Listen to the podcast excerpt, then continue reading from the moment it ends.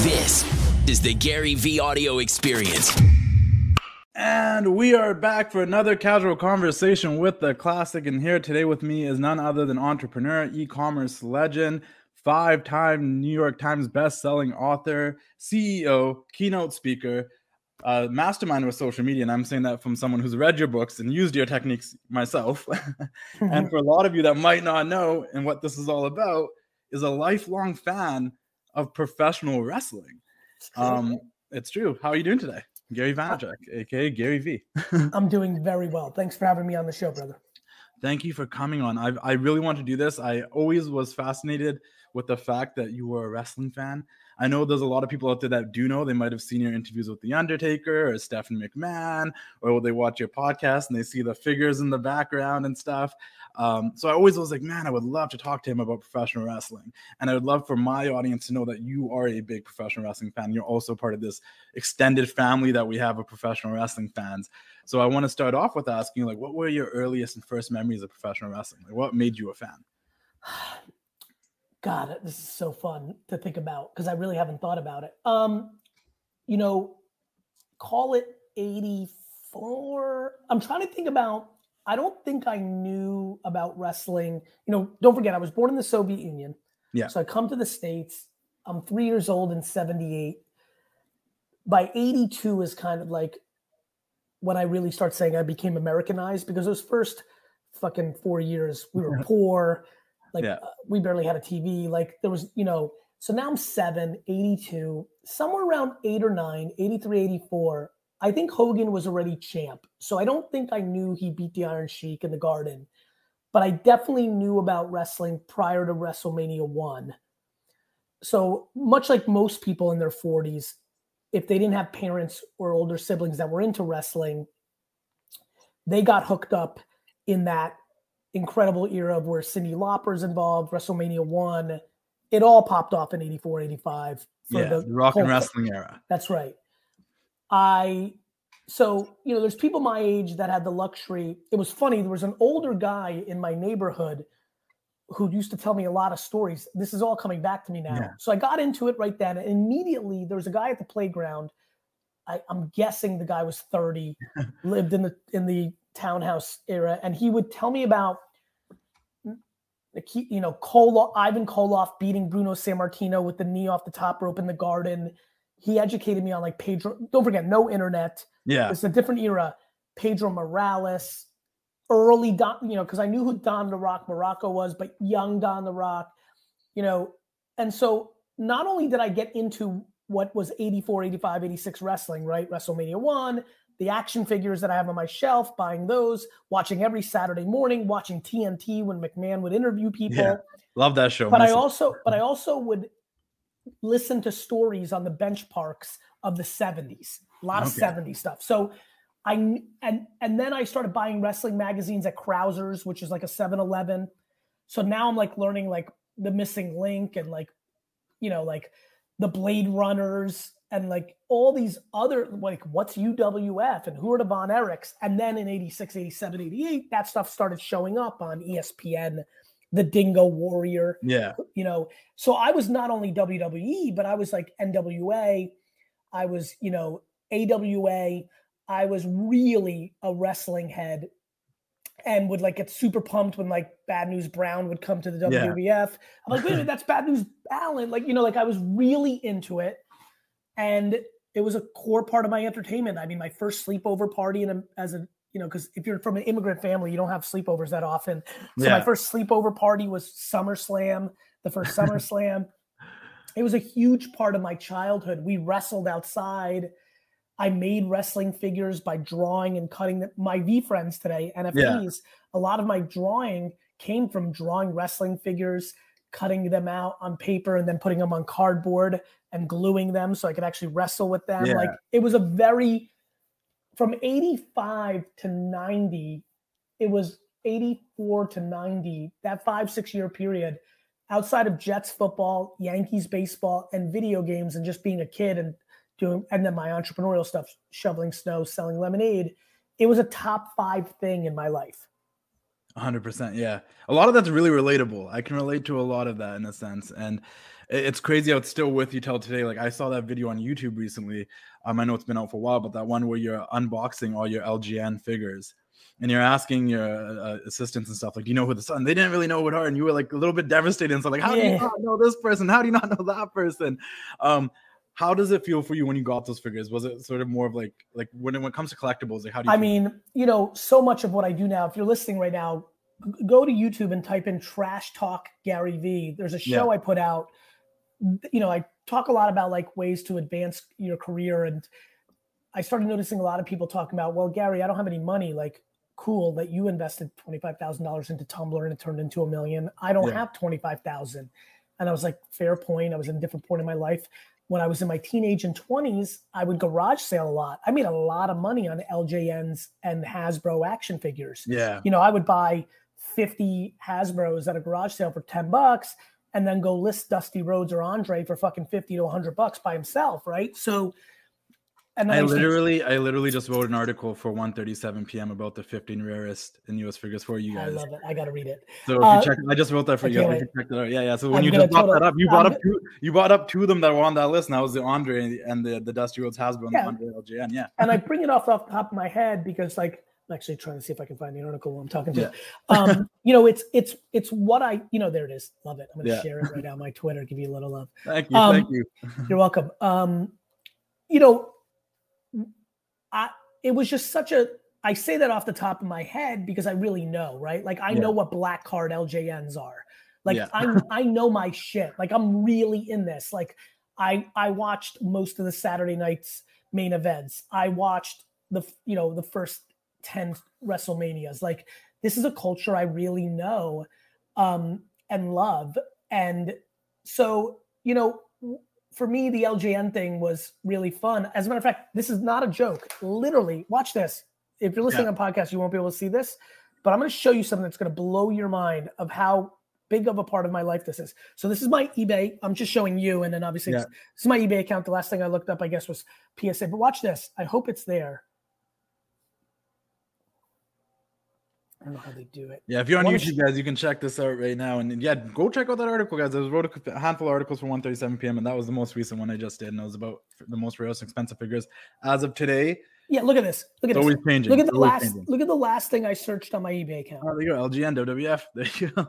LJN WWF. The last thing you just searched. So it's like just in me. Like it's a very big part of my culture. 80s and 90s wrestling was humongous for me. And I actually have 11 year younger brother, AJ. Yeah. So well, what's funny about that is his age lands. So his golden era. So I got him into wrestling. Yeah. But his golden era was in between Hogan and the Attitude Era. Okay. So AJ like fucks with like Tatanka and like Duke the Dumpster Droese and fucking like yeah. that Yokozuna Bret Hart era before we went into Stone Cold and The Rock, right? Yeah. So I was, you know, Ludwig Borga and fucking yeah. Luger and like that kind of that era.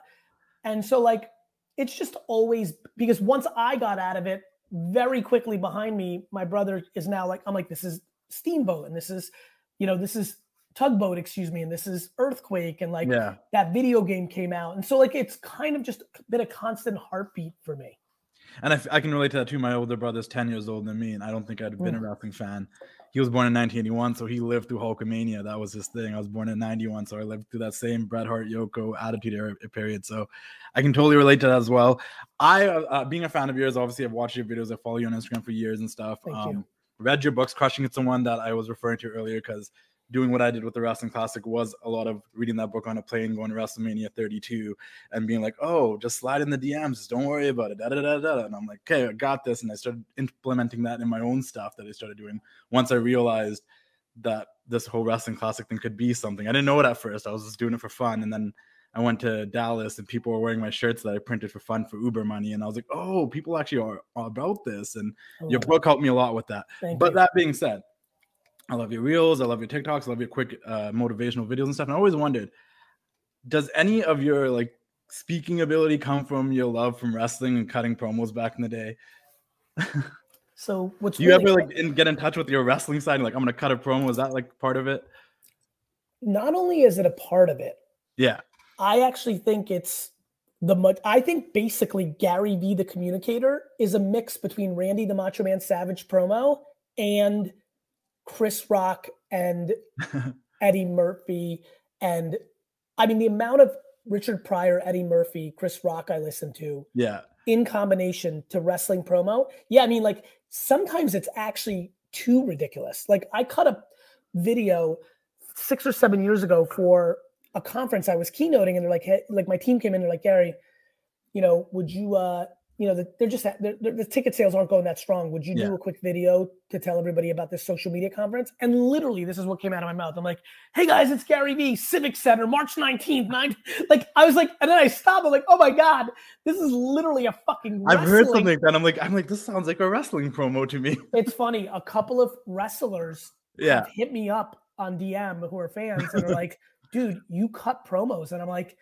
I'm like, I do. I know. I, it took me, I didn't know it for five or six years of the Gary Vee shit. But then when somebody pointed it out and I really started getting into my feelings on it, I'm like, yeah, I think, I think quite a bit. I think a lot of my content now is clips from my day to day life. So it's a little bit less, but my rants, which were a big part of my 2014 to 16 content, and I Yeah. just did one the other day.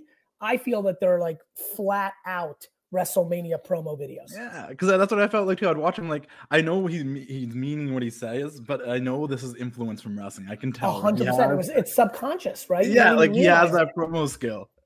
Um, do you have a favorite promo? Like I know Macho Man's one of your favorites of all Yeah, I time. mean, so it's easy I to be think- cup of coffee in the big time or something, but. Yeah, I mean, I think my favorite is when he's outside by the pool oh, Mean Gene and Elizabeth.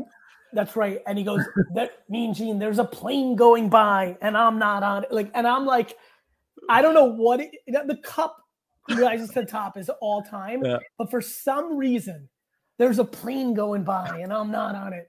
I don't know what it was that, but I'll tell you what my favorite was.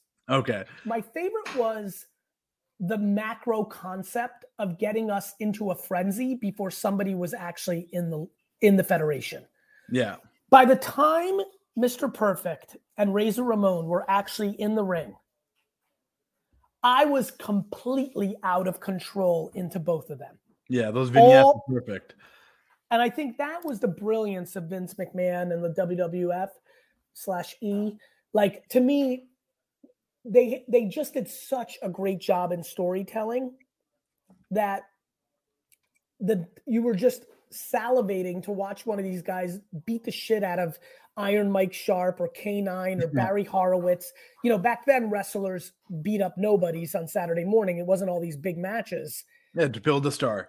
Correct. So Yeah, they ha- they did the boxing thing, right? They took a bunch Yeah. of easy fights, and I mean, I mean, that's Corporal Kirchner. Like even guys that most people don't know as well. Like the hype was just so fun. But what really stood out was Razor and Perfect because they really had those guys in a frenzy before they even came in Saturday morning and beat somebody up. they were so creative and so good. Like the one where Razor pushes the guy into the fountain. He's like, "Don't have luck like him."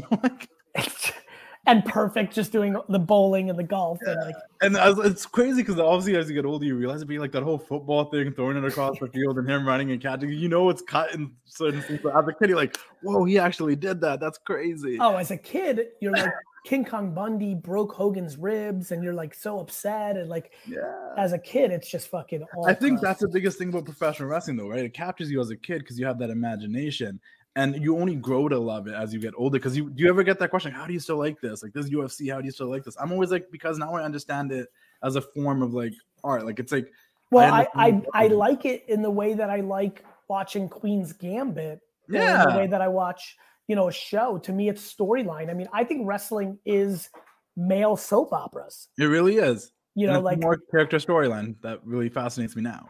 as a creative entrepreneur and a marketer and a storyteller, there might not be anything I'm more interested in wrestling. As a matter of fact, literally yesterday, Yeah, I said to somebody, I can't wait to see who triggers the next monster wrestling era. Literally yesterday, I said Hogan, Stone Cold, and Rock.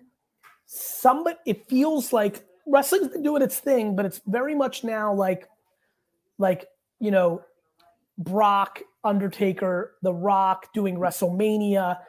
We don't have must see TV. Like I don't feel like I need to watch Raw. Yeah, no, 100%. And But I, but I feel like what I love about wrestling is at any moment, there's some kid right now who's coming up the ranks, who's going to be the human being that completely captures the national attention. And for another 24 to 39 months, everybody's going to know XYZ, the name, and it's going to make everybody watch Raw every Monday night. and that's and I think I think and to your point, like they just kind of brought back John Cena for that reason because they haven't really built any stars right now that has, has catapulted the wrestling back in that thing. But I, I yeah, it's funny. Me and my friends, when I'm like going or like kind of paying a little more attention, I take I like t- guessing. I I Yeah. like saying, I see they're trying to push this guy. I don't think he's got it, right? Yeah. And and I like to test my ability of like having a sense of like charisma and the consumer. And yeah, I don't feel like they've pushed the right people recently. have you given AEW a chance at all? A little, very little bit. Like th- my wrestling right now in the last three years, I'm just so underwater. And definitely with when COVID hit in the last, you know, 15, 16 months, I just mm-hmm. had so many responsibilities to make sure I was on the offense business wise Yeah. that, but, but it keeps going down to the same thing, which is like, uh, you know, I follow it on social, Yeah. but I haven't been able to like really, really allocate like the way I like to do it when I'm like, oh, let's do this. Like I need four weeks of like following the storylines to really get captivated by the charisma of the characters. And I just Yeah. haven't been able to give anybody that right now. I uh not to be another cheap plug, but if you ever need a catalog, I did also write an article on the 20 top AEW matches. Uh, I will do, so I will far. do I, that, I'm a, that, that that's such a good point. Like what I'm not as good of a reader. What I'll Mhm. probably do is go watch the YouTube versions of that. Yeah. Because that's what I need to get like interested. no for sure, and I just think it's a good catalog. What's the best so one? What's the, what did on. you what did you decide was the best one? Uh, for me, I think it was between uh, Cody and Dustin, but that's also because once again, I'm also a character storyline guy, and there's a really good story there between the two brothers and whatnot. And um, it was if you watch that match, like, you feel like you're being told a story rather than just watching a match with a bunch of acrobatics and I love don't know what's happening. So Yeah, definitely check that out. Yeah, I'm um, I'm I'm way more like way more story than I am performance. hundred percent. Um, And I, I'm- I'm I love performance. No, no, I mean fucking Rey Mysterio Jr. and Eddie. Yeah. Like some of this stuff is just outstanding. But the performance stands out more if you're intrigued by the characters in the story. Yeah, and I, if I'm intrigued by the story, can overlook poor wrestling. hundred percent. Right, like Even Hogan, Hogan Warrior WrestleMania is not iconic wrestling, but the story's fucking And that build up, was the was ultimate challenge. insane. Was Yeah. insane. Just to see those two eye to eye was like a moment, and that was. But that was- but on the flip side, performance like when you watch Piper Bret Hart Mhm. WrestleMania, where Piper really puts Bret over. Like Yeah. it's a very underrated moment in wrestling history because it's like a in that pocket of like in between. SummerSlam '90, I think one, which was like a transitional time in a sense. I just think that when you see stuff like that, because Piper was such a good wrestler too, and Bret, you know. There's still a story there because Bret was the up and comer and Piper was the champion, the Intercontinental champion. It was his time to get that singles one. So like the story always does kind of make things and elevate things more. And if the story's really good, you'll be invested in the match. And if they're just really good wrestlers, then the match is even more memorable because That's right. you know what I mean. Um, I'm gonna ask you this a little bit more of a fun question since you're an old school fan and you grew up watching wrestling. Say you were a manager. Say you were Bobby Heenan. Okay, you're gonna start your Gary V family, VeeFriends, you can call it, yeah, yeah, NFT stuff. Who would be on that Survivor Series team of five? Who would be your five guys? Macho Man Randy Savage, Yeah, who's disproportionately my favorite wrestler of all time. same here. I, that's something I agree with fully. Um. Okay, let's really. I, I really want to give you a real answer, so I'm going to really think this through. Um. Uh, Y2J. yeah, I love Chris Jericho. I've always loved Jericho.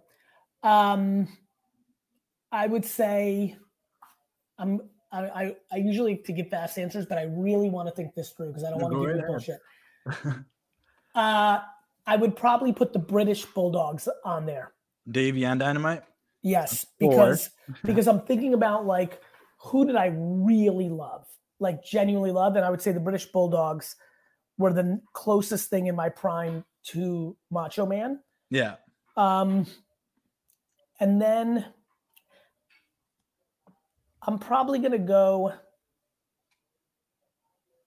Well, if I can blend leagues, since the WWE now owns them all, Yeah. yeah. My favorite- This is your dream team. This is your yeah, stable. I would go with Nikita Koloff, the Oh, Russian wow. sickle. Yeah. The Russian sickle is still one of my favorite finishing moves. He was just so fucking badass. And I still always had an underlining feeling towards Russia since I was from there. And so I would say Macho Man, the British Bulldogs, Jericho, and Nikita Koloff. That's a stacked team with different styles of wrestling right there. You got a powerhouse, you got some flamboyance, you got the tag team. That's good stuff right there. It's a Thank you, solid team. No, for sure. Let's talk about the Macho Man really quickly. Um, because he's my favorite of all time too. Once again, that also goes back to I think I liked my imagination being captured as a little kid. This guy was on like WWF Mania and whatnot, just all colorful in his cowboy hats and whatnot.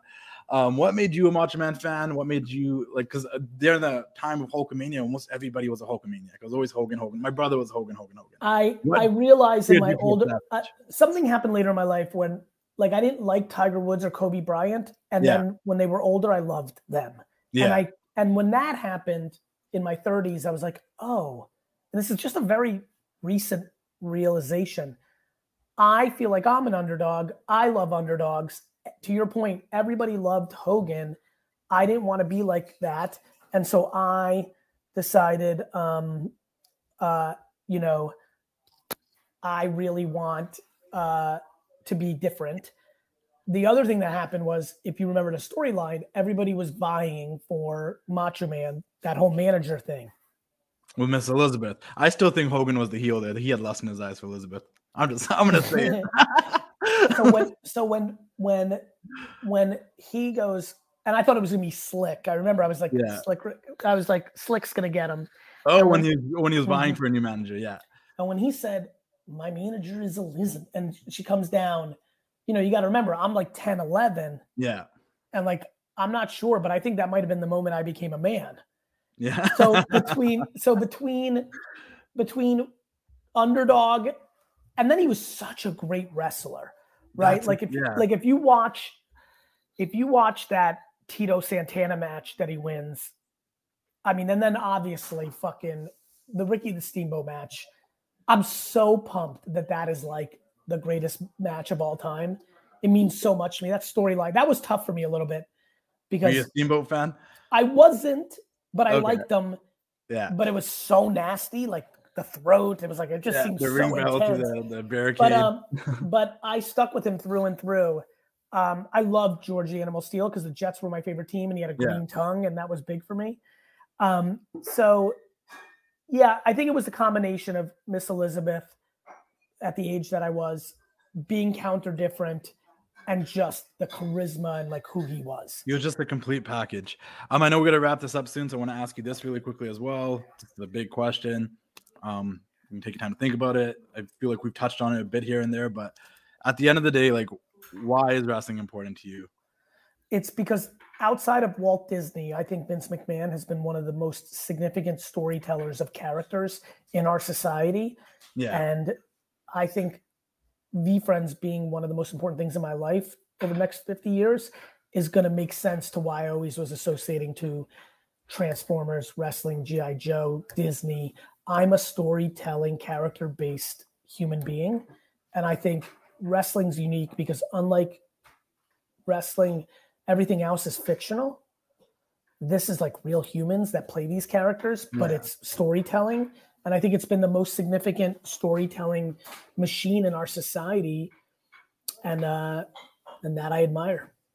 I love that. I like to call it the greatest form of art and athleticism because it's the one form that puts both of them together. I agree. Yeah, and, and, and it's amazing stuff. I, I think I think Dana White has a lot of Don King meets Vince McMahon. Like I think he's why UFC is so incredible is it's like slightly the reverse thing, right? Which Yeah. is it's real life, but they do such a great job getting you excited about the fighters and that matters. That's what great promoting no is. matter how much people want to say UFC's real and it's not, they took a lot from professional wrestling to get you hyped. yeah and, and and and vice versa right Yeah. like like wwf wwe excuse me now is very much affected by and and obviously has done a lot with the angles and and Lesnars and and and shamrocks and you know like and bobby and like so like it's it they're good for each other in my opinion yeah, they do. They work well in hand. Look, if Brock didn't go to UFC and come back being the Brock Lesnar he was, a hundred you wouldn't have that Brock Lesnar kick. a hundred You, know, you couldn't bring Ronda No way. Rousey in the way you brought Ronda No Rousey. way. A No award, way. You know, No and way. you were there at WrestleMania 35. I saw you was. front row. I I was was. there as well.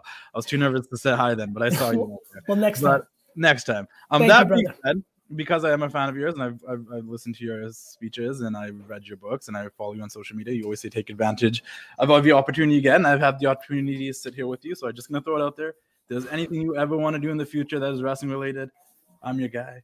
It's noted send me an email literally send me an email right now i want to save that We- and put it in a folder For sure. Because I've the last seven years I've been running this page. I've made a ton of relationships with wrestlers within the industry and people that work backstage as well as a valued voice with the fans. I've been crapping on John Cena all week, but they still love me. That's how that's how close we are. You know what I mean? So there's anything new, I'm more than send me that email right now i'm open I will it for sure. Love you, uh. I got Talk my you soon. articles at 1:37 p.m. too. So Cheers. You, you check that out. Thank you for your time. Real I really pleasure. appreciate it. thank you brother You're doing the talk thing. to you man. soon Bye. Have a good one. Bye. as we end today's podcast, I want to give a huge shout out to the people. You know, it's so funny. People that leave reviews and written reviews of this podcast on Apple, Spotify, and all the other platforms just mean the world to me. You've taken an extra 13 to 95 seconds to show love and also give context to people of why this is a worthwhile podcast. So I appreciate that so much. And even more fun, because I think we all love a little cosign or a shout out or a little awareness. Uh, I'm gonna have the team give a couple of shout outs uh, daily on uh, our favorite reviews. So take it away. Which were our favorites this week? Thanks so much, Gary. Today's amazing five star review reads Whenever I need a perspective shift, I come listen to Gary's podcast. I challenge anyone to listen and not feel energized. Thank you so much for that kind review. And to anybody else listening out there, if you leave us a review, you might just get shouted out in the next episode.